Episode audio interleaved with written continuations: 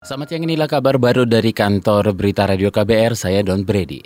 Badan Nasional Penanggulangan Bencana BNPB menyebut bencana banjir dan longsor di Bengkulu disebabkan kurangnya area tangkapan air karena alih fungsi lahan. Kepala BNPB Doni Monardo usai dialog kesiapsiagaan bencana di Malang, Jawa Timur pada Senin malam mengatakan alih fungsi untuk aktivitas pertambangan, perkebunan, dan permukiman penduduk. Uh, salah satu yang harus diketahui adalah penyebabnya. Di samping curah hujan yang sangat tinggi, ada faktor lain.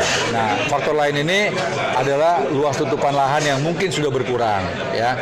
Mungkin juga faktor-faktor perubahan alih fungsinya juga, ya. Karena mungkin ada sejumlah lahan pertambangan, ya. Kemudian mungkin ada perkebunan. Intinya adalah peralihan fungsi lahan, ya. Yang tadinya hutan konservasi, hutan lindung berubah kepada yang lainnya. Kepala BNPB Doni Monardo mengatakan ada beberapa daerah yang mengabaikan peringatan pemerintah provinsi agar tidak mendirikan permukiman di kawasan yang masuk zona rendah. Akibatnya permukiman itu langsung terdampak begitu terjadi banjir dan longsor. Data sementara bencana banjir dan longsor di Bengkulu menyebabkan 29 orang meninggal dunia dan 13 orang hilang.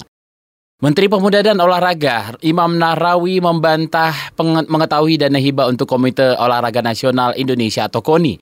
Saat bersaksi di pengadilan Tipikor semalam, Narawi mengatakan proposal KONI telah di telah ia disposisikan ke Deputi 4 Bidang Peningkatan Prestasi. Dia mengatakan tidak pernah menanyakan perkembangan dana hibah selama empat tahun terakhir. Saya lupa karena setiap ya. proposal itu hanya di lampiran pertama saya memberi itu, disposisi. Ingatkan lagi nih saksi ya, untuk yang proposal yang pertama yang ASEAN Game itu, itu apa saksi mengetahui besarannya? Tidak. Tidak ya.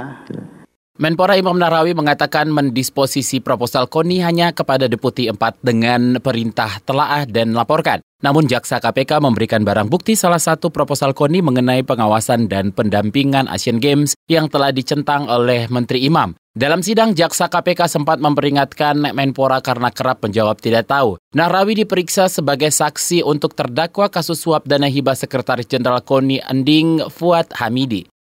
Sekretaris Jenderal Perserikatan, Perserikatan Bangsa-Bangsa PBB Antonio Guterres mendesak dunia meningkatkan upaya melawan anti-Muslim, anti-Yahudi, dan persekusi terhadap umat Kristiani. Selain itu, ia juga meminta dunia melawan rasisme, xenofobia, saling hasut, dan diskriminasi. Ini disampaikan menanggapi sejumlah kasus serangan yang menyasar pemeluk agama, keyakinan, atau ras tertentu belakangan ini. Ia juga mengkritik penggunaan internet oleh orang-orang fanatik yang ikut mengobarkan kebencian dan memungkinkan meluasnya kebencian. Untuk mengatasi hal itu, PBB telah meluncurkan inisiatif guna memerangi pernyataan bernada kebencian.